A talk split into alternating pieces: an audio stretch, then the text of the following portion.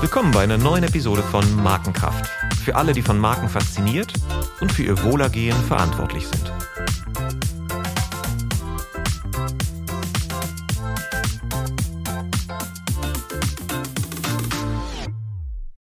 Mein Name ist Olaf Hartmann und es ist jetzt fast zwei Jahre, dass ich mit Forschern, Beratern und Praktikern der Markenforschung und Markenführung spreche. Ich darf Autoren aus meinem Bücherregal und Experten, die ich bewundere oder im Rahmen meiner Arbeit schätzen lerne, einfach einladen. Und das empfinde ich als großes Privileg. Ich bin meinen Gästen sehr dankbar, dass sie ihr wertvolles Wissen hier mit mir und mittlerweile über 5000 Hörern so bereitwillig teilen. Einer meiner ersten Gesprächspartner war damals Uwe Munzinger.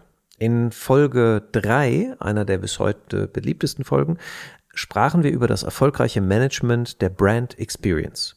Und heute ist er wieder zu Gast, um über Brand Management im Allgemeinen zu sprechen und warum es aus unserer Sicht dringend ein Update braucht. The Next Level sozusagen. Uwe ist einer der führenden Experten für Brand und Customer Experience. Er hat eine Vielzahl exzellenter Bücher über Markenkommunikation und Markenerleben geschrieben, die lange bevor wir uns kannten schon in meinem Bücherregal einen Ehrenplatz hatten. Er ist ein gefragter Gastautor, Redner und erfolgreicher Unternehmer. Er studierte Kommunikationswissenschaften, Psychologie, Philosophie und seine Karriere begann in der Werbeforschung bei der GfK. Er war Geschäftsführer für strategische Planung bei BBDO, Gesellschafter und Geschäftsführer bei Icon Brand Navigation und leitet heute die Beratung Munzinger Brand und Experience. Seit zwei Jahren engagieren wir uns gemeinsam im Vorstand der Gesellschaft zur Erforschung des Markenwesens und für verschiedene Kunden. So viel mal als Vorstellung für all diejenigen, die Folge 3 noch nicht gehört haben. Willkommen, Uwe. Schön, dass du wieder da bist. Hallo, Olaf. Ja, das ist mir eine, eine sehr große Freude und eine noch größere Ehre, dass ich der erste Wiederholungsgast sein darf. Vielen Dank dafür. Sehr schön.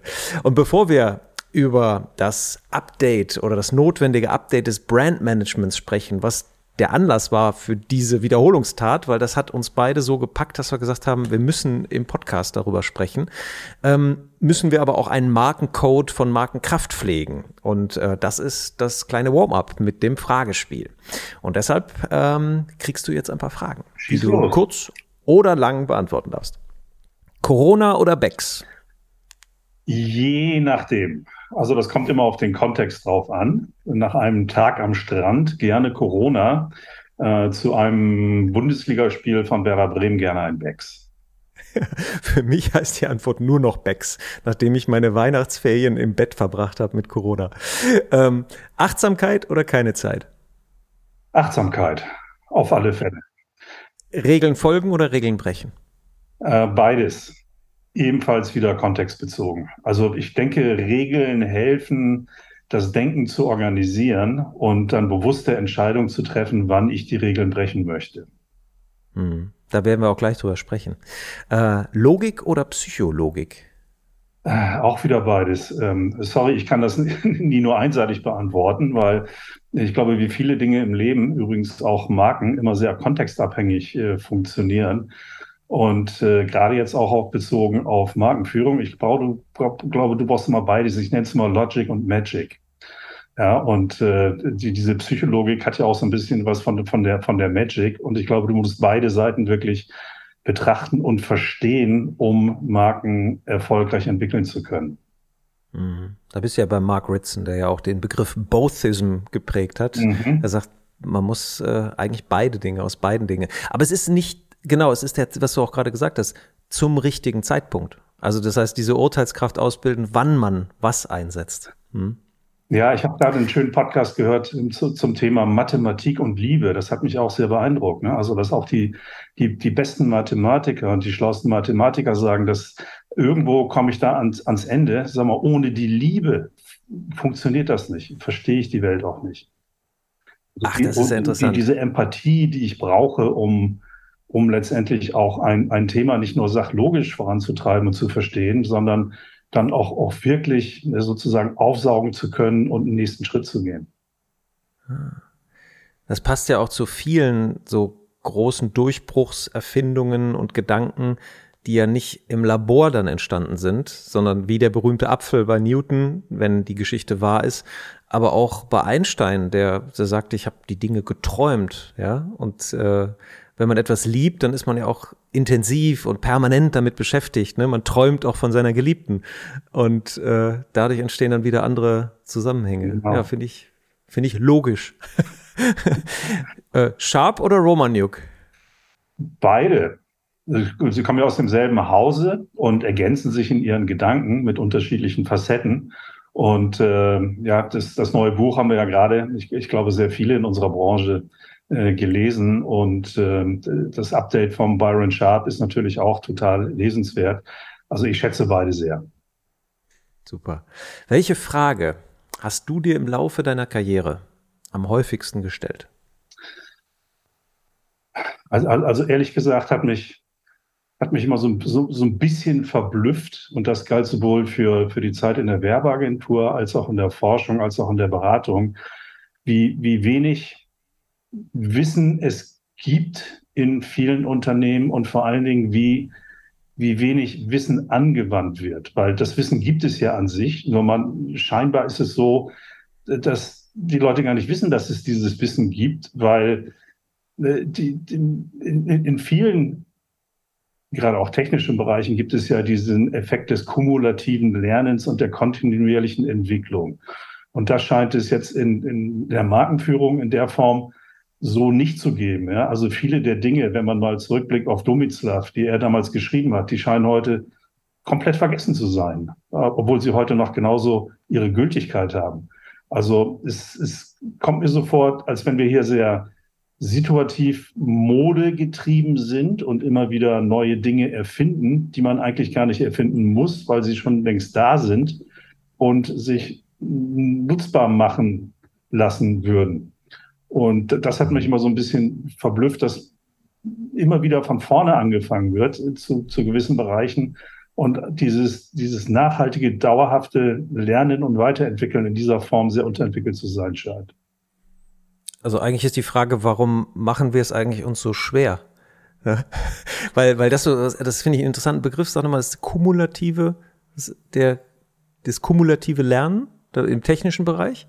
Genau, also das, ja, das sozusagen das eine Wissen auf das auf dem anderen aufbaut. Mhm. Da habe ich, da habe ich direkt ein Bild im Kopf, weil, weil da, da habe ich auch schon in diesem Podcast mal drüber gesprochen, diese Beobachtung, wenn man sich im technischen Bereich sowas anguckt wie Autos, wie, wie Autos in den 60er Jahren fuhren, also wie viel Benzin sie verbrauchten auf 100 Kilometer, wie sicher sie waren, ähm, wie laut sie waren von innen oder eben leise. Und wenn man da das vergleicht dann mit einem Auto, in das man heute einsteigt, da sind, da sind da sind Riesensprünge passiert auf all diesen Qualitätsdimensionen, ja. Und, und das ist etwas, was ich in der Markenführung und im Markenmanagement halt nicht beobachte. Ich, man kann nicht pauschal sagen, dass heute die Markenkampagnen oder die grundsätzlich die Markenführung deutlich effizienter ist. Also, äh, dass Ganz du. Ne? Es gibt viele Zahlen, die zeigen, dass die Effizienz in der Markenführung rückläufig ist. Hm. Und was dann aber interessant ist, dass diese Autos, die damals aber auf den Markt kamen, also die Marken eigentlich der Autos, die waren damals viel klarer differenziert. Also das, da, da empfinde ich zum Beispiel, eine, da gab's ja auch General Motors hatte so eine, so eine ganz klare Markenarchitektur und die Formen der Autos haben das auch transportiert, für wen diese Autos eigentlich sind. Und die, für die sie nicht waren, die haben sich dann auch wirklich davon abgestoßen gefühlt, ja, und die anderen fühlten sich sehr stark davon angezogen. Und heute ist eigentlich alles so ein bisschen so wie Lutschbonbons. Die sehen eigentlich alle gleich aus, nur, nur von der Form her. Absolut. Ja. Und in der Autowerbung, was zum Beispiel aktuell so die Autowerbung, was ihr so sieht, ist auch, wenn man wirklich, also eine klassische Markenkodierung nämlich da war, äh, wenn man das Logo abdeckt, ja, und das ne, vielleicht noch die Schnauze vom Auto so ein bisschen abdeckt, ist eigentlich kaum unterscheidbar. Also bei vielen Marken. Bei einigen schon. Und auch das bei, hat ja letztendlich wieder mit Wissen zu tun, ja. Wir wissen ja eigentlich, dass auch die, die Form eines Autos die, die Marke prägt und Unterscheidbarkeit extrem wichtig ist und diese Beziehung dann zum Automobil auch sehr stark über, über die Emotionalität der Formensprache entsteht. Mhm. Aber warum wird das nicht genutzt? Ja, interessant. Und da sind wir beim Thema, weil da, da kam dieser Gedanke, dieses Next Level Brand Management. Was ist das aus deiner Perspektive? Was, was heißt das eigentlich, the Next Level Brand Management? Ist ja so ein Bingo-Buzzword vielleicht auch, ne? So Next Level spricht man gerne und schnell drüber. Klingt gut, kann man sich wenig drunter vorstellen. Ich glaube, im Kern ist das ganz einfach. Also Next Level Brand Management ist für mich evidenzbasiert und handlungsorientiert. Oder äh, etwas deutscher formuliert, das ist Markenführung auf Basis von aktuellem Wissen und vor allen Dingen auch handlungsrelevantem Wissen. Oder noch einfacher formuliert, Marken, es geht darum, Marken tiefer zu verstehen und erfolgreicher zu führen. Das ist hm. eigentlich die Essenz. Mhm. Und die, dieses erweiterte Verständnis von der Markenführung, was siehst du da für Quellen? Also wo kommt, wo kommt denn dieses Wissen her, was zum Beispiel zu häufig ignoriert wird? Ich habe da auch so ein paar Gedanken im Kopf, würde mich aber interessieren, wo, wo siehst du die, die, sozusagen das größte brachliegende Feld, was einfach nicht genutzt wird? So, lass mich mal einen Schritt vorher anfangen. Und zwar, äh, mhm. warum brauchen wir das eigentlich? Ja, also warum ist das erforderlich? Wissen ist die eine Sache, aber ich glaube, was total wichtig ist zu verstehen, ist, dass Markenführung noch nie so schwierig war und der, gleichzeitig noch nie so, so wichtig wie heute. Äh, warum ist das so? Ich meine, wir sehen ja heute im Grunde genommen zwei gegenläufige Entwicklungen. Äh, auf der einen Seite wird die Welt ja jeden Tag ein bisschen unübersichtlicher. Ja, es gibt Milliarden von Webseiten. Wir sehen uns einem Angebots- und Informationstsunami gegenüber. Wenn man sich allein mal anschaut, was in, in Deutschland, es gibt mehr als anderthalb Millionen eingetragene Marken. Jedes Jahr kommen mehr als 50.000 dazu. Mehr als 60.000 Marken betreiben aktiv Werbung mit signifikanten Budgets. Wie viel das ist, wird einem deutlich, wenn man sich überlegt, dass der durchschnittlich gebildete Mitteleuropäer einen aktiven Wortschatz von 4.000 Worten hat da wird einem schon mal klar, wie die, die Unmöglichkeit, überhaupt nur die Namen zu transportieren. Und da reden wir noch gar nicht über mentale Konzepte und über Präferenzbildung. Ja, also das heißt, es ist ja ein, ein unglaublicher Wettbewerb um, um Aufmerksamkeit. Ja, wir sagen, wir reden immer von der Attention Economy. Und dieses Ringen um Aufmerksamkeit, wir, das geht ja, die, die Marke, die heute den Menschen erreichen will, hat ja nicht nur die anderen Marken als Wettbewerber sondern auch die ganzen Katzenvideos und ich weiß nicht, was sonst noch im, im Internet rumschwirrt und um Aufmerksamkeit buhlt. Und mhm. Aufmerksamkeit ist ja nur der erste Schritt. Ich sage mal gerne, Aufmerksamkeit ist nicht alles, aber ohne Aufmerksamkeit ist alles nichts. Und allein diese erste Hürde zu nehmen, ist heute schon extrem anspruchsvoll. Mhm. So anspruchsvoll wie, wie nie zuvor. Das hat auch Jenny Romaniuk äh, im, in, äh, im Podcast äh, hier gesagt, dass, dass die, dass das gute, der gute mentale Orientierungspunkt für alle Marketeers ist praktisch der am wenigsten interessierte Kunde. Also der, der, sie nannte sie the, the, the lightest buyer. The most disinterested and lighted, lightest buyer. Genau, weil wenn ich weil, den kriege, dann kriege ich die anderen auch. Exakt, genau. Und, und, und diese Wahrnehmungssituation, wo ich also desinteressiert bin, ich laufe durch die Welt, bin eigentlich permanent von Katzenvideos und anderem mehr sozusagen mehr fasziniert und habe meine Ziele und und dann in diesen Wahrnehmungstunnel reinzukommen. Das ist ja äh, genau, das ist die Aufgabe. Das, aber das ist, ist eigentlich ja immer die Aufgabe gewesen. Aber wie du es gerade gesagt hast, ne, es ist äh, heute natürlich gerade jetzt, wenn man das Thema Kommunikation betrachtet. Aber das ist ja auch schon der erste vielleicht Fehlschluss, der heute sehr weit verbreitet ist, dass alle sagen, ja, Marke, das sind doch die hübschen Bilder, das sind doch die Fernsehspots, das ist doch die Kommunikation. Ich glaube, man muss sich darüber klar werden, über die Realitäten, die draußen sind, ja? weil dieses Umfeld hat sich eben extrem verändert. Ja, wenn man sich überlegt, dass man geht davon aus, dass 90 Prozent der heute verfügbaren Informationen auf der Welt ist in den letzten zwei Jahren entstanden. Und das hört ja nicht auf. Ja? Die Geschwindigkeit nimmt immer weiter zu. Das heißt, die, mhm. die, die, die Herausforderung, heute überhaupt noch durchzudringen, ist so groß wie nie zuvor. Und interessanterweise mhm. haben wir eine gegenläufige Entwicklung und gegenläufig im, im weiteren Sinne, äh, wir sehen eine Monopolisierung, wie es sie noch nie gab. Laut dem letzten verfügbaren Digital Economy Report, den die UNO rausgibt, beherrschen heute sieben Unternehmen zwei Drittel der gesamten Internetwirtschaft. Das muss man sich mal mhm. vorstellen. Sieben Unternehmen, davon kommen vier aus den USA und, und, und drei äh, aus China. Mhm. Ja, äh, das heißt, diese Monopolisierung gab es in der Form nie. Eine Firma wie Apple ist größer als manche Volkswirtschaft und im Grunde genommen auch nicht mehr regulierbar. Ja, das heißt, hier, mhm. hier sind Machtmonopole und wenn man sich nun anschaut, die nächste Welle ist ja offensichtlich KI. Und wenn man schaut, welche Player stehen denn da dahinter, das, das ist dieselben. Und was bedeutet das? Ja? Also das bedeutet, dass ähm, durch diese Machtkonzentration, und es ist ja auch so, also nicht, nicht äh, alles, was Amazon gehört, steht Amazon drauf zum Beispiel. Das heißt dann auch mal Whole Foods oder irgendwie ganz anders. Das heißt, mhm. diese, diese riesen Internetmonopolisten positionieren sich in allen zukunftsträchtigen Feldern, ob das Payment ist, ob das Mobile ist und so weiter und so weiter.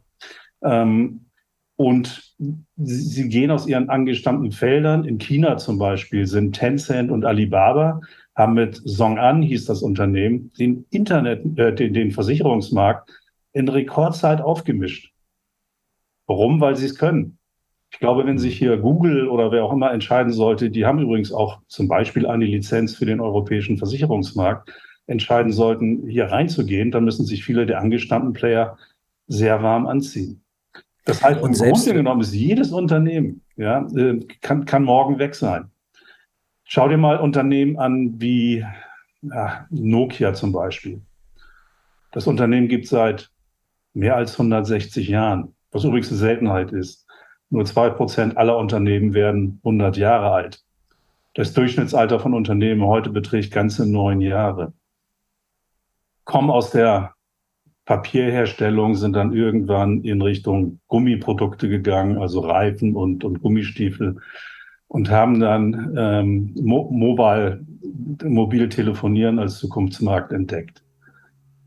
Als das iPhone 2007 auf den Markt kam, hatte Nokia einen Weltmarktanteil von über 40 Prozent. Jeder fünfte Mensch hatte Nokia in der Tasche. Sie waren weiter verbreitet als Coca-Cola. Ich habe noch Bücher am Schrank stehen, The Nokia Way. Ja, an den Business Schools galt Nokia als der Case überhaupt. Sieben Jahre später wurden sie an Microsoft verkauft. Sie hatten einen Marktanteil von unter zwei Prozent. Sie sind verschwunden. Warum? Weil sie Apple nicht ernst genommen haben. Sie haben das iPhone belächelt, obwohl sie technologisch gesehen sogar das erste Smartphone entwickelt haben. Der berühmte Knochen. Und da mal kurz eingehakt. Und was würde uns jetzt der sozusagen Brand Manager der Zukunft, der Next Level Brand Management äh, äh, betreibt, was hätte der getan? Was, was hätte da geholfen, um Nokia zum Beispiel, die Marke, die ja wirklich wie Persil am Himmel stand, auch heute noch so relevant zu halten? Ja, ich Hätten glaube, da, sind ein paar Perspektiven drin. Das eine ist, und das lehrt auch so ein bisschen äh, die Erfahrung, der gefährlichste Punkt für ein Unternehmen ist der Höhepunkt des Erfolges.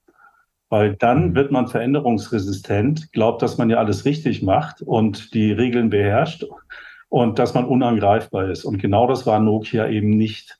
Ja, sozusagen nur auf die eigene Stärke vertrauen, nicht auf die Konkurrenz schauen, auch nicht den Konsumenten zu verstehen, den Menschen zu verstehen, warum er sich jetzt anders entscheidet, was an dem Konkurrenzprodukt wirklich interessant ist und warum ich meine Unternehmensstrategie vielleicht ändern muss und auch meine Marke weiterentwickeln muss. Kodak ist ein ähnliches Beispiel. Die haben die digitale Fotografie erfunden.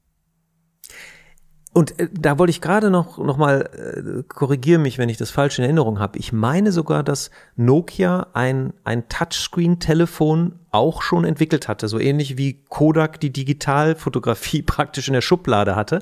Und sie haben sich dagegen entschieden, weil sie mit ihren Communicatoren, ich war ja auch großer Nokia-Fan und, und früher Nutzer mit diesen Club äh, Communicator Handys, das kennen die jungen Leute gar nicht, diese dicken Knochen, die ja praktisch wie so, wie so tragbare Laptops waren. Ähm, und die wurden dann ein bisschen kleiner. Ähm, und das war mein letztes Nokia. Und dann bin ich auf 2007 auch auf das äh, iPhone umgestiegen. Genau. Und das, was ich gehört habe, ist, dass die auch ein, ein Touchscreen-Telefon eigentlich entwickelt hatten, aber dann gesagt haben, nee, wir bleiben bei den Tasten, weil das, das wird sein. Das weiß ich tatsächlich gar nicht, aber es wäre wär gut vorstellbar. Hm. Ja, also das wäre ja ähnlich wie bei. Sie haben es in der Schublade gelassen, es hatte verschiedene Gründe. Also zum einen wollten sie ihr eigenes Geschäft nicht kannibalisieren. Das war ja mhm. sehr profitabel mit dem klassischen Film mhm. und so weiter. Aber es, es hatte auch technische Gründe. Ähm, ja, aber auch Kodak hat sich dann aus dem, aus dem Film-Business verabschiedet. Die Firma gibt es heute noch im Bereich digitales Printing. Ähm, aber auch damals war unvorstellbar, dass der Weltmarktführer in Fotografie da irgendwann raus sein würde. Und das Interessante ist, dass, dass die, die Marke Apple sich ja nie auf eine bestimmte Technologie oder technologische Lösung oder technologische Kompetenz ähm, produziert hat. Also das heißt, das heißt, das ist eigentlich der, die Hauptassoziation, die wir aufbauen, dass wir eine bestimmte Technologie beherrschen, sondern es ist ja eine Ebene darüber.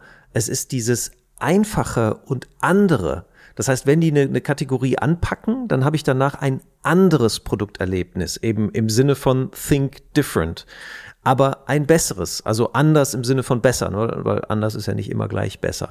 Naja, und Produkte haben eine Lebensdauer, Marken nicht. Ne? Also die Idee von, von Apple war nie, den besten Computer zu bauen, sondern das Leben der Menschen mit Hilfe von Technologie auf angenehme Art und Weise leichter zu machen.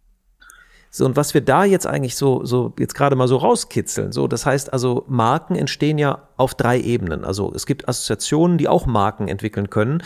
Das ist die Firma mit äh, zum Beispiel mit den nicht rostenden äh, Töpfen, ja, wenn, wenn gerade das eine Technologie ist, die gerade neu erfunden wurde, ne? Und da entstehen sogar Markennamen raus, äh, draus wie Nie Roster. Mhm. So, dann hat man also eine ganz klare Positionierung hier auf eine technische Leistung, das rostet nie. Die Problematik ist aber, dass natürlich die Technologie der Konkurrenz auch sich entwickelt und irgendwann rost, rostet kein Topf mehr. Und ähm, das ist also leichter kopierbar. Dann, dann wäre die nächste Ebene, das ist eine Marke, die ich assoziiere, wenn man einfach sagt, Marken sind Assoziationsmuster und ich muss im richtigen Moment daran denken, die mir besonders glaubwürdig versprechen, ähm, ein funktionales Ziel. Und das zum Beispiel mich, ja, mich wach zu halten, also leistungsfähig zu halten oder ähnliches. Ne? Und eigentlich das, was wir gerade besprochen haben mit Apple, ist sozusagen noch eine Ebene darüber. Da wird sozusagen ein, ein Motiv bedient, eben das Motiv der Einfachheit oder der Innovation, des Andersseins, ja. Und was wir jetzt gerade so ein bisschen rausgearbeitet haben, wenn der Next Level Brand Manager würde seinen Fokus immer darauf legen, eine Position aus, auszubauen, die möglichst über ein, eine technische Lösung hinausgeht und in eine sozusagen in einen Bedeutungsraum hineingeht, eine Assoziation zu besitzen, wie, ich sag jetzt mal Audi, ne, Vorsprung, ja, ist also weit über, wie mache ich das mit dem Vorsprung? Ist es jetzt das Fahrwerk? Ist es die Karosserie? Ist es wie auch immer? Auf jeden Fall mit uns bist du immer vorne draus. Du, also bist auf der Überholspur. Oder Freude mit BMW. Genau, richtig, so. Und das sind ja gerade im Autobereich sind das ja sehr schöne Beispiele. Das heißt, das ist etwas, was viel robuster ist grundsätzlich wenn jetzt BMW sich darauf besinnt, die Freude am Elektrofahren halt besonders markentypisch zu inszenieren, dass es noch mehr Freude macht als mit Tesla. Ja, mhm. ja bin ich komplett bei dir. Mhm. Jetzt was sind da dabei jetzt auch die Herausforderungen? Also was muss besser werden? Das wäre zum Beispiel ein Punkt, der besser werden muss. Das heißt also dieses das Laddering, das heißt das Verständnis, die Marke auch in einen Bedeutungsraum hineinzuentwickeln, wie der Telekom das ja auch sehr gut gelungen ist, äh, von hier irgendwie Technologie verkaufen hin zu erleben, was verbindet. Und plötzlich ist es ein, ein Symbol und etwas auch, was nach innen sehr stark wirkt und die Leute energetisiert, woran sie eigentlich arbeiten. Ah, wir arbeiten an der Verbindung der Menschen. Super. Und am Teilhabe an der Digitalisierung. Und das erzeugt eine ganz andere Energie. Also das wäre das Erste. Das heißt, die eigene Marke zu betrachten und zu sagen, wo ist eigentlich die, der größere Kontext der Bedeutung für diese Marke?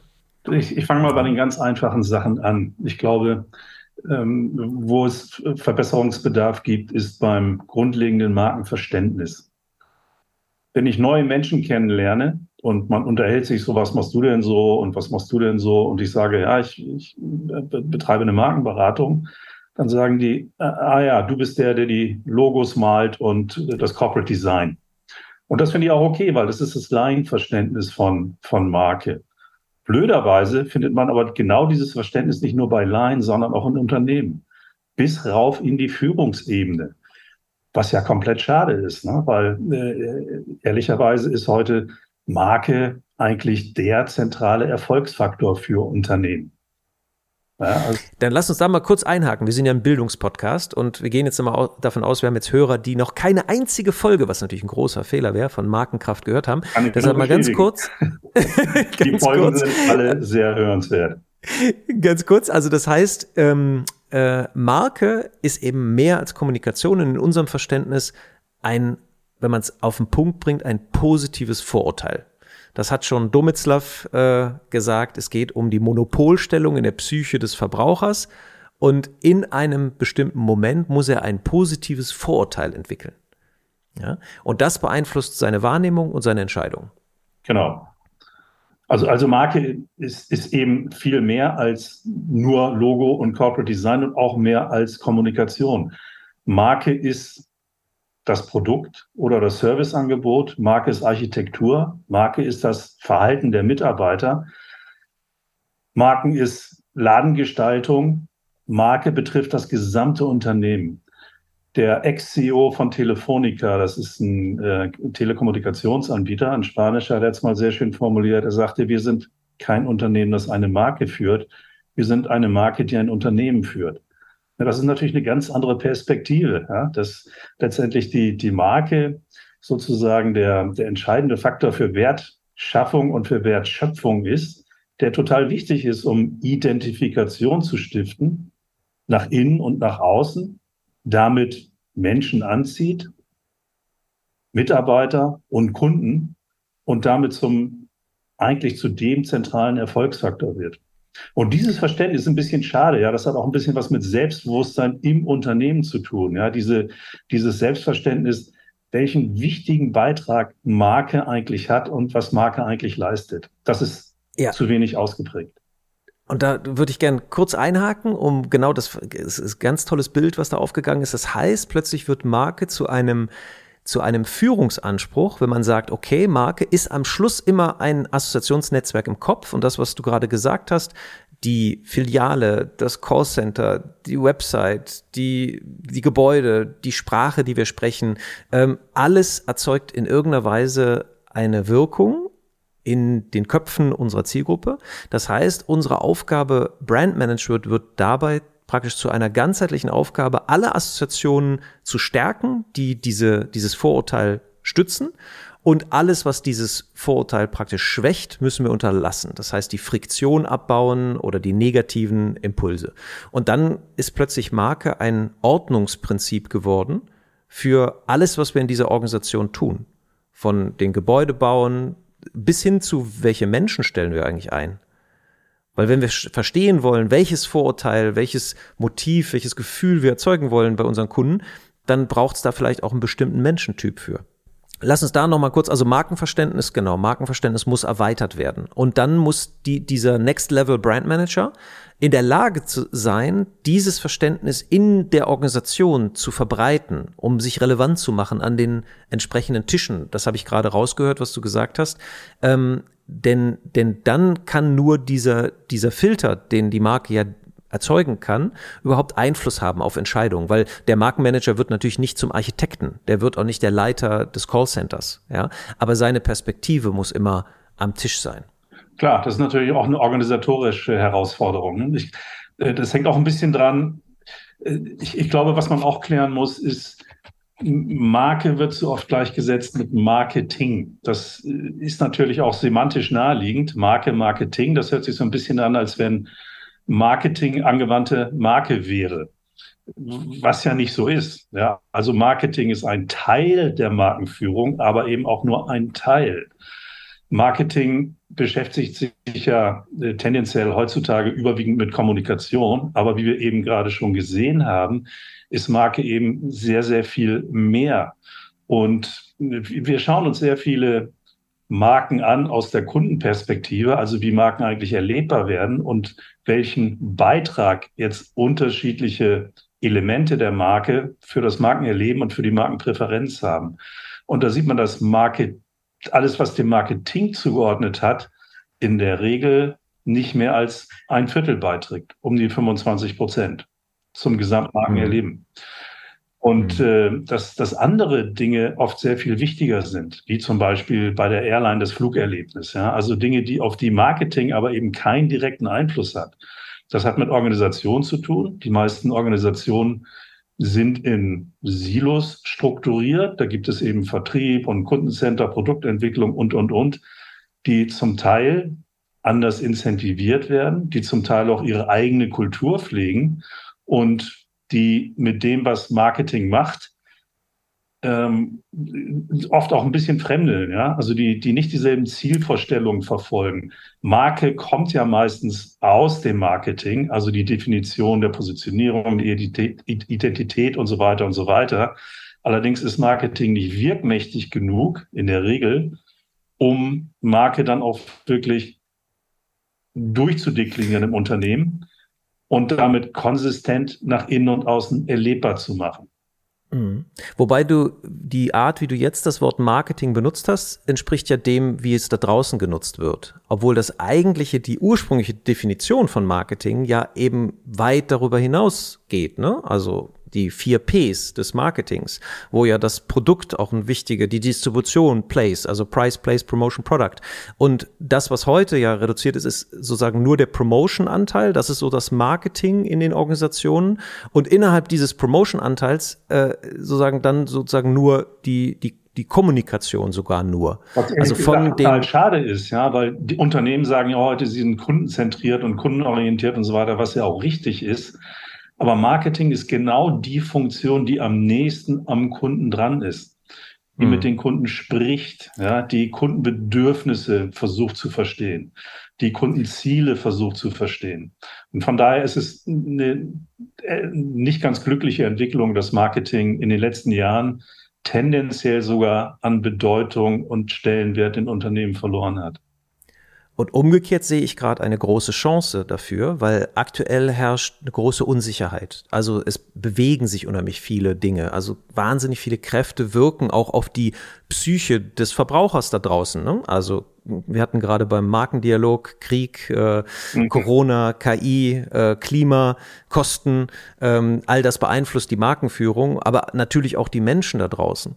Und jetzt könnte Marketing wenn sie es geschickt spielt, diese Perspektive der Verbraucher ordnen und erklärbar machen in der Organisation und dadurch in eine ganz andere Rolle schlüpfen, wo es vielleicht auch ursprünglich oder der Markenverantwortliche, ähm, die, die ihm sehr, sehr viel mehr Respekt und auch Einfluss gibt, weil er hingeht und sagt, okay, ich kann euch aus der Kundenperspektive erklären, weil nur da spielt die Marke statt und da beschäftigen wir uns den ganzen Tag mit, wie wir in diese Köpfe reinkommen und dieses Vorurteil erzeugen. Und jetzt kann ich aus dieser Kundenperspektive euch zum Beispiel einen Ordnungsrahmen geben, wo ich euch helfe, eure Innovationsprojekte zu priorisieren. Ja, was weniger, mehr oder weniger relevant ist, in welche Richtung sich die Produktentwicklung ähm, entwickeln sollte. Und das ist ein Verständnis, was wahrscheinlich über 90 Prozent der Markenverantwortliche da draußen nicht haben, dass diese Chance da existiert. Und genau dabei will Next Level Brand Management helfen, diesen Weg zu gehen. Hm. Und die in diesen, in diesen, das, das beginnt ja schon, wie du sagst, mit diesem mentalen Modell, nach dem man sich aufstellt. Ne? Und das, was wir gerade getan haben, ist ja dieses mentale Modell zu erweitern. Und äh, so kamen wir ins, in die Diskussion, weil, ähm, äh, weil, weil, weil wir bald zusammen auch ein, ein Seminar zu diesem Thema machen beim Markenverband, was dann Next Level Brand Management heißt. Und wir natürlich auch darüber nachgedacht haben, was, was braucht es denn jetzt, um, damit die Leute nach diesem Tag auch mit etwas rausgehen, was dann montags morgens bei denen am Schreibtisch einen Unterschied macht. Und da ist ja tatsächlich dieser, dieses Orientierung, dieses mentale Modell, nach dem ich handle, ganz entscheidend. Weil das beginnt schon mit den Worten, die ich benutze. Weil es gibt auch gute Studien darüber. Wir haben jetzt eine Aufgabenstellung, ein Problem, zum Beispiel Kriminalität.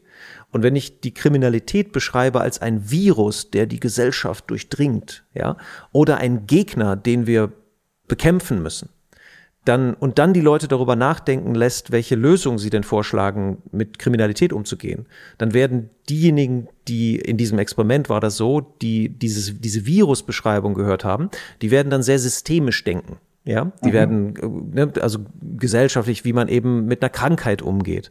Und die, die hören, das ist sozusagen der große, die große Gefahr, der große Gegner, die fordern dann mehr Polizei und Gefängnisse und wir müssen sozusagen den packen, den Gegner und in sozusagen in diesen, so und, und das, da, da merkt man ja schon, wie wichtig Worte sind. Und das wäre zum Beispiel auch ähm, fürs Next Level Brand Management auch ein sehr sorgfältiger Umgang, wie man dieses Wort Marke in der Organisation besetzt und erklärt. Absolut. Wenn wir mal überlegen, was, was sind so die Fragen, die großen Fragen, wir werden ja nicht alle Antworten jetzt liefern können in den nächsten paar Minuten. Ähm, aber wenn, wenn du die Empfehlung geben würdest, was sind die, die zentralen Fragen, die man sich stellen sollte, um sozusagen sein Denken, seine mentalen Modelle auf das nächste Level zu bringen? Vielleicht fängt man bei den Basics einfach mal an, ja. Also was, wofür sind Marken gut? Marken sind dazu da, damit sie Menschen helfen, Ziele zu erreichen. Das heißt, man muss sich zunächst mal darüber klar werden, was, was können denn diese Ziele eigentlich, eigentlich sein? Und du hast vorhin schon so ein bisschen beschrieben, es gibt funktionale Ziele, es gibt eher äh, psychologische Ziele. Und welche Ziele sind in, eigentlich in einem Markt relevant und welche Ziele kann ich, kann ich wie besetzen? Und ähm, ich, da, da gibt es ja heute auch sehr gute Verfahrensweisen und Vorgehensweisen, um hier ein Verständnis zu schaffen, a, wie ein Markt funktioniert und b, welche Ziele mit Marken verknüpfbar sind und wie man das äh, dann auch sehr konsequent äh, letztendlich auch umsetzen kann. Und was ich nochmal betonen möchte und das wichtig ist in diesem Kontext, ist der Unterschied zwischen zwischen Zielen und, und Emotionen, weil das ist, glaube ich, auch so ein großes Feld, in dem sich ganz viele äh, Markenverantwortliche ähm, so, so ein bisschen verloren haben. Ähm, ich glaube, auch heute, und, und das ist ja auch richtig, hat sich durchgesetzt, dass die meisten Menschen ihre Kaufentscheidungen mehr oder weniger emotional treffen, emotional treffen müssen, weil dafür muss der Mensch einfach zu viele Entscheidungen treffen, als dass er jede Entscheidung rational durchdenken und Nutzen abwägen kann. Also Emotionen sind wichtig, das, das hat sich durchgesetzt. Das hat aber dazu geführt, ich glaube, ich habe in den letzten 20 Jahren kaum ein Briefing gelesen, in dem nicht stand als Ziel, die Marke zu emotionalisieren. Die Frage ist dann nur, wie, wie, wie, wie geht denn das? Ja, und das bleibt dann meistens auch sehr unspezifisch, emotionalisieren. Na gut. Ähm, die, die Emotionsforscher sagen uns, im Grunde genommen gibt es nur sechs Basisemotionen und von denen sind nur zwei positiv, nämlich Freude und Überraschung. Was dazu geführt hat, dass alle Agenturen auf Freude und Überraschung gehen und das Ergebnis sind komplett austauschbare Umsetzung.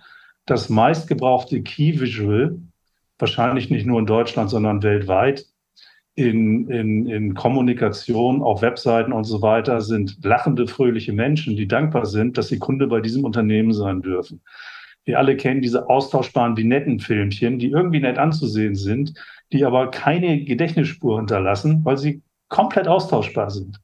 Das heißt, wir haben heute eine, eine sehr massive Emotionsüberlastung, die allerdings nicht markenspezifisch funktioniert. Also nur Emotion macht überhaupt gar keinen Sinn, wenn ich Emotion nicht mit einem konkreten Ziel verbinde. Und da gibt es ein sehr gutes äh, Praxisbeispiel, den Puppy-Spot von, von Budweiser. Das ist ein Super Bowl-Spot. Das ist der erfolgreichste Super Bowl-Spot äh, aller Zeiten. Also äh, in, im Sinne von Klickraten, Weiterleitung, der Buzz, der generiert wurde, wie viele Nachrichtensenden darüber berichtet haben. Und das erzählt die Geschichte von so einem kleinen Welpen, der irgendwie aufgenommen wird auf einer Farm und als Hundebesitzer, ich bin ja auch Hundebesitzer, gehen einem wirklich also Gänsehaut. Es ist einfach nur Emotion pur. Das einzige Problem, es hat kein einziges Impuls, warum ich eigentlich Bier trinken sollte. Und auch keinen Impuls, warum ich Budweiser trinken sollte. Das heißt, die Emotion bleibt komplett im Leeren. Ja, sie bedient überhaupt kein Ziel, was ich in dem Moment habe. Es ist einfach nur schön anzusehen, wie du gerade sagst. Mhm. Das ist ja. schönes Beispiel. Also Emotion ohne Ziel macht, macht wenig Sinn. Und was man auch nicht vergessen darf, Emotion basiert immer auf Leistung. Ja, also äh, eine Leistung kann sehr unterschiedlich sein und eine Leistung ist letztendlich auch an ein Ziel geknüpft und muss an ein Ziel geknüpft sein.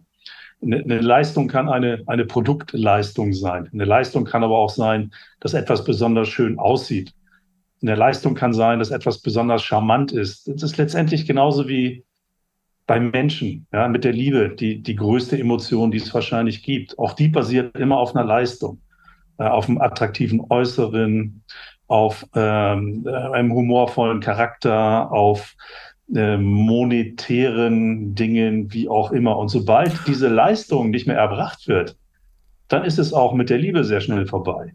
Ja, genau. Und, und manche Marken äh, ähm, scheuen sich so, so, so Dinge wie zum Beispiel Präzision oder Kontrolle als, als sozusagen Markenwert zu, zu definieren, weil sie denken, das ist ja total unemotional. Aber das stimmt gar nicht, weil das ist immer den, vom Kontext abhängig. Wenn man einem Controller eine Excel-Tabelle zeigt, man sagt, der Controller hat gar keine Emotionen, man zeigt ihm eine richtig toll ausgearbeitete Excel-Tabelle, dann hat der auch Emotionen. Nämlich er, er sieht sein Ziel bedient, nämlich nach hoher Effizienz und Präzision. Und das, was allgemein dann mit Emotionen verbunden wird, hat mit dieser Excel-Tabelle natürlich nichts zu tun, ne? mit diesem Signal. Aber es bedient ein klares Signal, hier kriegst du etwas, nämlich Kontrolle, Übersicht, Effizienz. Kontrolle. Absolut, total richtig. Also e-, Emotion auf Emotionen zu bauen, funktioniert nicht. Emotion auf Ziele zu bauen, auf eine spezifische Leistung, ähm, das, das kann funktionieren, wenn ich die richtigen Ziele bediene. Ich glaube, ein zweites großes Feld ist das Thema Differenzierung versus Distinctiveness.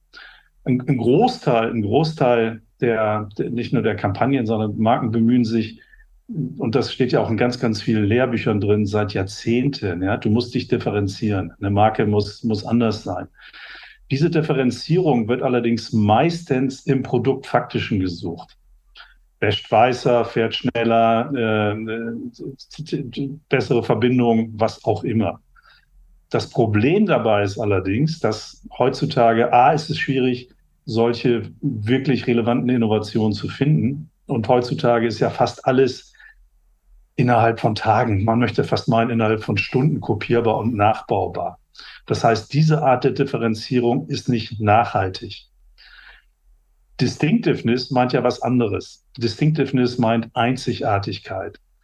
Und Einzigartigkeit zu schaffen, die auch nachhaltig funktioniert, ist das Thema, das man eigentlich bedienen muss. Und Distinctiveness lässt sich auf, auf ganz unterschiedlichen Ebenen kreieren. Das kann zum einen aus, aus sowas Trivialen wie einer Verpackung kommen. Ich nehme mal absolut Weltmarktführer bei Wodka. Produkt faktisch zu differenzieren, vergiss es. Ja, aber diese Flasche intelligent eingesetzt funktioniert seit Jahrzehnten und verschafft absolut eine Einzigartigkeit, die vor allen Dingen auch nicht kopierbar ist. Ne? Das ist nicht nachbaubar, sinnvoll. Oder ein Produkt wie Toblerone. Die, die patentierte Verpackung, die müssen jetzt leider das Matterhorn von der, von der Packung nehmen. Also mhm. das Gebot der Swissness, ähm, sie produzieren jetzt überwiegend in Slowenien, deswegen dürfen sie das Matterhorn nicht drauflassen. Aber die Verpackung an sich hat natürlich einen Riesenwert. Oder Rittersport, quadratisch praktisch gut. Mhm. Ähm, Und was auch gerade ein sehr schönes Beispiel, ein aktuelles Beispiel ist, ist die Eyebrow-Kampagne von McDonald's wo ähm, dieser Fernsehspot ähm, praktisch sie ein, ein Symbol integriert haben. Die Golden Arches sind ja extrem distinkt. Ist, glaube ich, das, das drittbekannteste Logo der Welt. Und wir sprechen hier von Logo. Also das erste ist wahrscheinlich das Kreuz und dann das Kreuz der, der christlichen Kirche und dann danach kommt irgendein anderes Symbol und glaube ich, dann kommt schon McDonalds, also die Golden Arches. Und da gibt es einen aktuellen Spot, wo die Leute sich gegenseitig in einem Büro zur Mittagszeit auffordern, zu McDonalds zu gehen, ohne zu sprechen. Also das heißt, die Leute telefonieren und die ziehen nur die Augenbrauen zweimal hoch, ja, und aktivieren dadurch die Assoziation zu den Golden Arches. Und das werden sie jetzt konsequent weiterspielen, weil der Spot ist extrem, hat extrem gut getestet, hat extrem viel auch ähm, bewegt.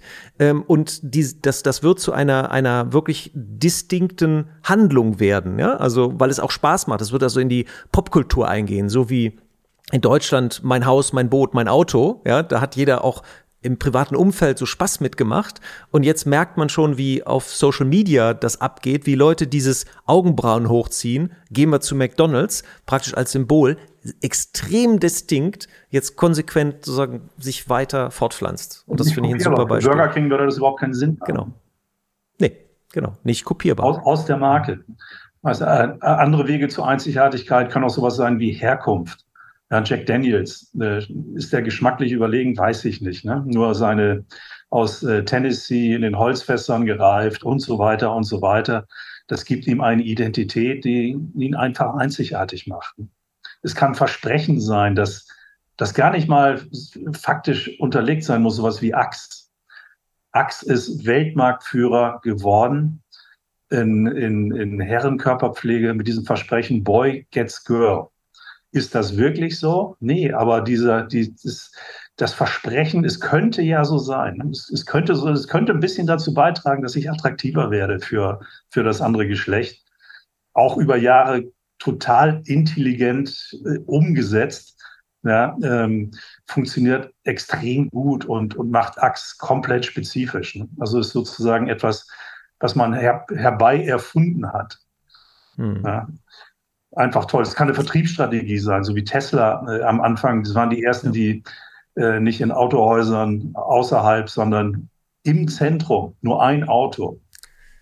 So, das heißt, wir destillieren jetzt was weiteres, was wir direkt mitgeben. Der Next Level Brand Manager ähm, lässt los von dem Gedanken, ich muss unbedingt anders sein als die anderen aber äh, legt sehr viel Wert darauf, ich muss eine relevante Leistung für die Kategorie erbringen und die auf markentypische, distinkte Weise, also auf eine sofort erkennbare Weise, dass jeder weiß, ach, das ist Apple. Ja, so wie bis hin zu der Verpackung von Apple sogar von Zulieferern benutzt wird, weil ein bestimmter Code da drin schwebt, der sofort erkennbar wird, ah, es gehört zum Apple-Universum. Mhm. Okay, also Distinctiveness, riesen, Riesenfeld, ja. Ja. Und auch gut zu verteidigen, weil auch schützbar. Wir sprechen nämlich dann über Markencodes, die an einem bestimmten Punkt Ne, nicht, also diese mit den Augenbrauen macht einfach gar keinen Sinn, aber die Arch, die Arches selber für einen Fastfood-Anbieter sind schützbar. Alles, was so aussieht wie die Golden Arches, hat sofort ein Problem. Und das ist ewig. Ein Patent läuft genau, aus. Genau, genau. Es ist so, so eine, ein, ein Markenasset ist nicht sinnvoll kopierbar. Ne? Das kann auch eine Kommunikation sein, wie Six das über Jahrzehnte sehr erfolgreich gemacht hat. Es, es macht jetzt für einen anderen Anbieter gar keinen Sinn, diese Strategie zu kopieren. Und die ist so einzigartig und funktioniert so gut.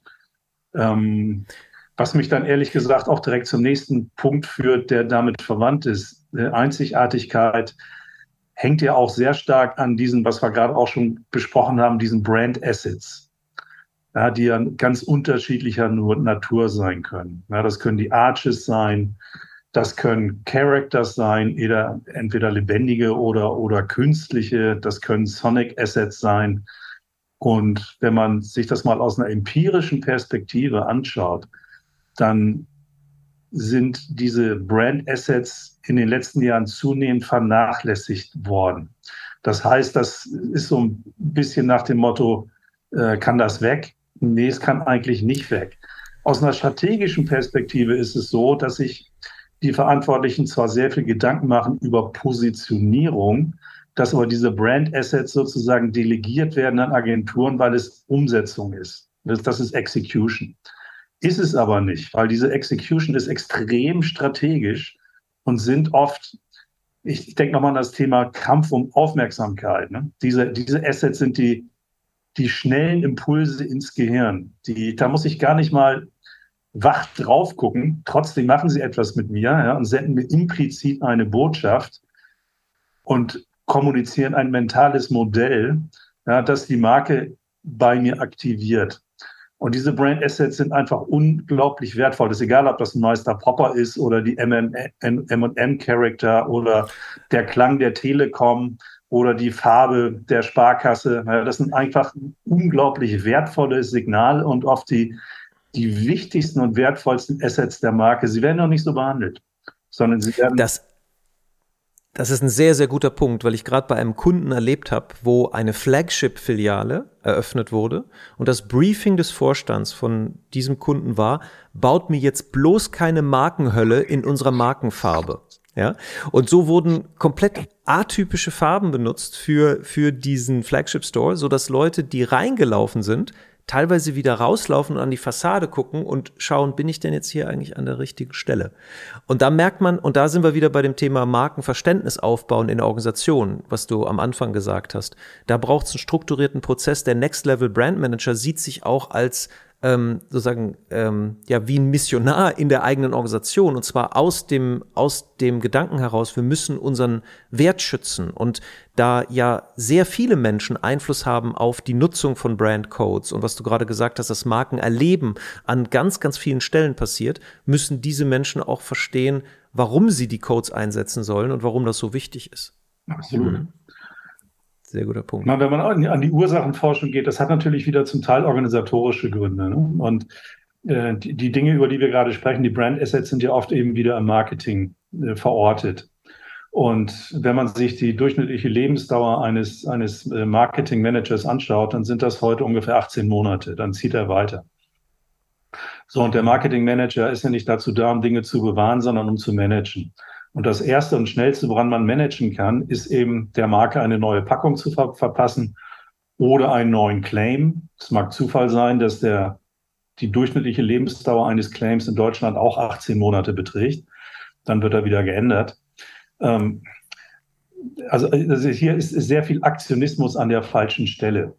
Ja, und auch das hat wieder ein bisschen mit Incentivierung zu tun. Das heißt, der Next Level Brand Manager müsste eigentlich dafür Sorge tragen, dass es sozusagen eine Schatztruhe gibt, in der die Markenschätze bewahrt werden und die auch nicht, äh, die dürfen weiterentwickelt werden. Das müssen sie auch. Ja? Also auch Brand Assets müssen sich entwickeln, weil sonst werden sie irgendwann zu einem Markengefängnis, aus dem man dann auch wieder schwer rauskommt, äh, die allerdings nicht getötet werden dürfen, sondern die auf eine intelligente Art und Weise, auch im Sinne der Entwicklung von, von Gesellschaft und Zielgruppen und so weiter, entwickelt werden müssen was du da gerade beschreibst, ist auch, dass die Incentivierung von neuen Marketingleitern nicht ähm, so sein darf, dass er jetzt seinen Fußabdruck hinterlassen muss, sondern dass er auch dafür geschätzt wird, dass er zum Beispiel aus der Markenhistorie Dinge wiederbelebt, etwas, was schon da war anstatt jetzt wieder Geld in ein neues Markenasset reinzustecken. Und das ist, das verlangt aber dann wieder Markenwissen im Vorstand. Also diejenigen, die ihn beurteilen, müssen dann das richtige mentale Modell haben äh, und nicht, wir haben uns jetzt jemanden geholt, der mal so richtig die Dinge aufrüttelt. Ja? Da müssen Dinge schnell sichtbar werden. So wie äh, Mark Ritson erzählte mal, dass äh, Veuve Clicquot ernsthaft darüber nachdachte, ob sie nicht ihre Farbe, dieses Orange, ändern sollten, weil sie mittlerweile das nicht mehr sehen konnten. Weil bei denen im, in der Abteilung jedes Mauspad äh, war orange, jeder Bildschirmschoner war orange, alle Vorhänge waren orange, alles war orange. Und sie haben, sie haben gedacht, wir müssen mal was Neues machen. Ja? Und äh, er sozusagen sie davor bewahrt hat, diesen größten Fehler wahrscheinlich ihrer Karriere zu machen, den, den wichtigsten Markenasset, weil sie gesagt haben, in der Umgebung, wo die Entscheidung für eure Marke fällt, in einer Bar, da, da ist euer Orange ein ganz kleines, klitzekleines Signal aus den Augenwinkeln. Und wenn jemand an Feiern denkt und dieses Signal plötzlich wahrnimmt, dann denkt er komischerweise daran, Wölf Clicquot zu bestellen. Und das wollt ihr ändern. es gibt ein sehr gefährliches Phänomen und das ist der interne, interne Wear-out. Ja, dass man mhm. intern Dinge nicht mehr sehen kann. Es gibt eine sehr schöne Anekdote vom legendären Henry Ford, der dann irgendwann sagte, können wir nicht mal bitte diese Anzeige ändern? Ne? Die kann doch keiner mehr sehen. Da sagten die, lieber Herr Ford, die ist noch gar nicht geschaltet. Die hängt nur seit einiger Zeit hier drin. Aber genau ist, das ist das Problem, ja, dass sehr viel an Sachen äh, verändert wird und, und äh, die, die draußen noch gar nicht richtig angekommen sind und die gar nicht verankert mhm. sind. Man kann ja heilfroh sein, wenn man mal so ein Asset in die Köpfe bekommen hat. Das ist unglaublich wertvoll das wieder zu verändern und damit auch seine, seine Zielgruppen zu verwirren, ähm, ja, ist, ist sehr schade. Das, das berührt noch einen anderen Punkt, den ich auch noch ganz gerne angesprochen hätte, Olaf, und das ist dieses, dieser Hang in, in der Markenführung Moden zu folgen.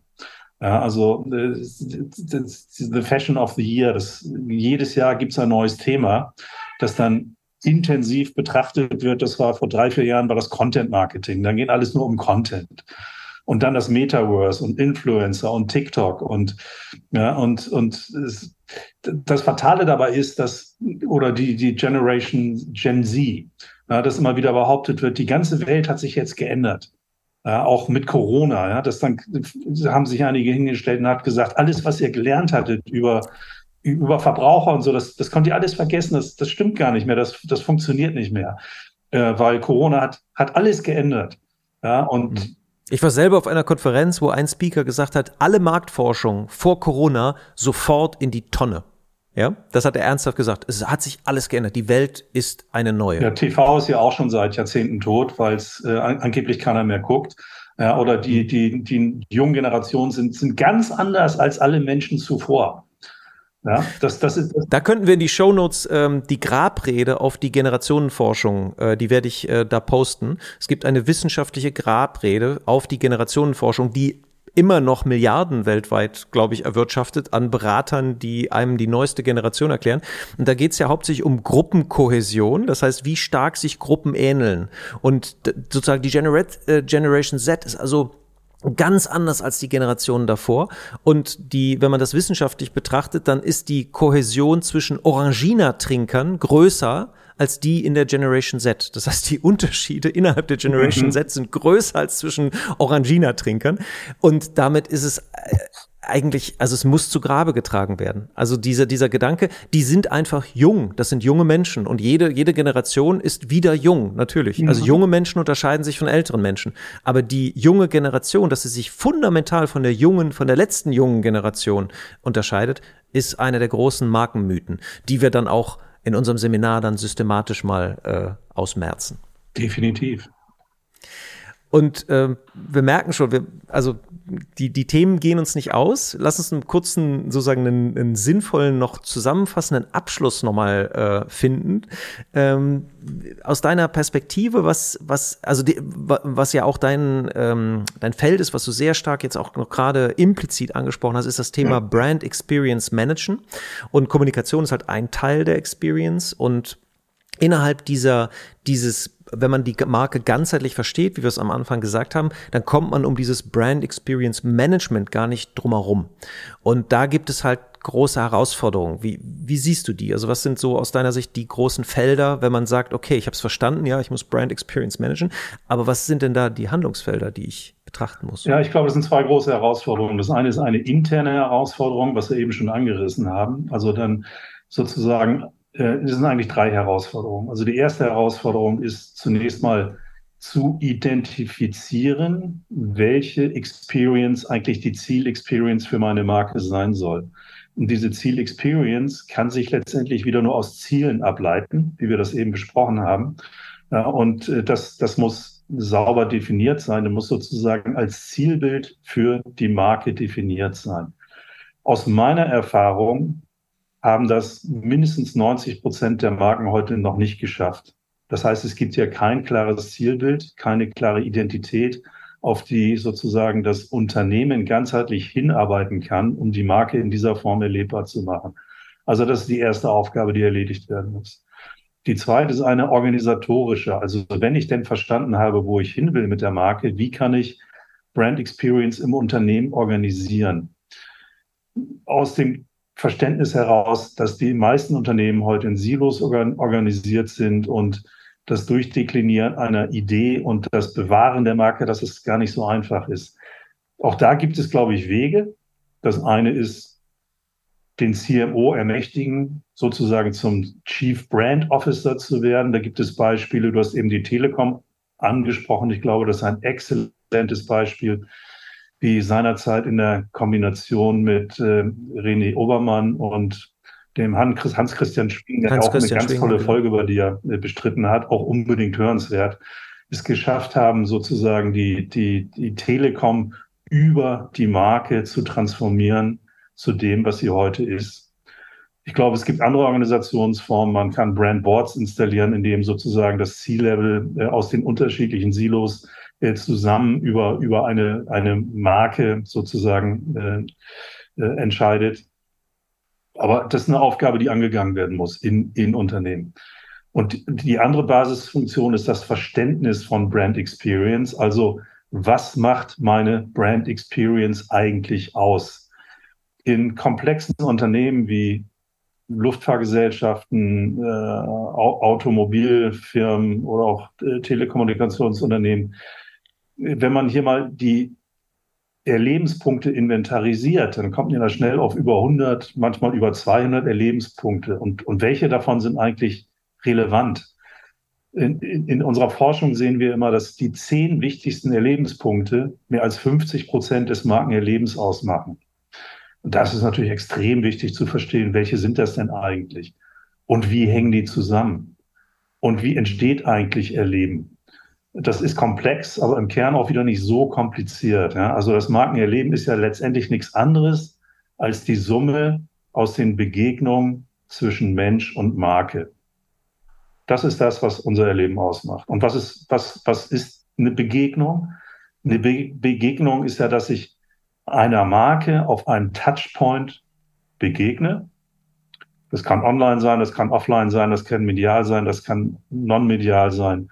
Und hier nehme ich die Marke wahr, über meine Sinne. Ja, weil es kommt ja nichts ins, äh, ins, ins Gehirn, was nicht vorher äh, in den Sinnen war. Hat schon Aristoteles erkannt. So, und, und dieses, dieses Wahrnehmen über die Sinne vermittelt mir eine Bedeutung, implizit oder ex, ex, explizit. Und diese Bedeutung ist Teil eines mentalen Modells, das idealerweise Ziele bedient, die für mich relevant sind. So, und die, die Grundarbeit muss eigentlich sein, zu verstehen, was sind die relevanten Touchpoints in meiner Kategorie, die, die mein Markenerleben prägen? Was sind die für mich wichtigen Signale, hoffentlich auch Brand Assets, die sozusagen dann die Inhalte triggern? Und was sind die, die Inhalte, die mich für Menschen relevant machen?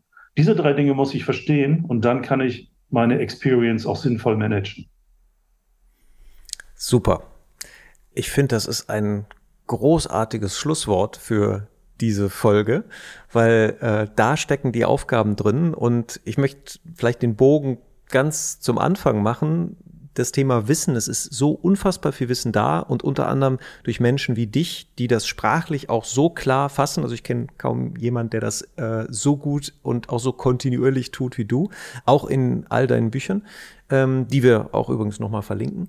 Ähm, und es gab auch vor uns, äh, man kann es kaum glauben, wir sind ja Zwerge, Zwerge auf den Schultern von Riesen und wir können so ein ganz kleines Stückchen weiter gucken. Und einer dieser Riesen war ja der Erfinder des Brandmanagements. Ja, das ist äh, Neil McElroy für diejenigen, die den Namen noch nie gehört haben. Ursprünglich Marketing Manager bei Procter Gamble. Und er hat ein Memo geschrieben, 1931, was heute, wenn man das sich heute anschaut, dann ist genau das, was du gerade beschrieben hast. Das erste, Diagnose, Forschen, wirklich evidenzbasiert Daten. Ja, erstmal forschen. Was ist überhaupt das, was ist die Situation? Was ist das Problem?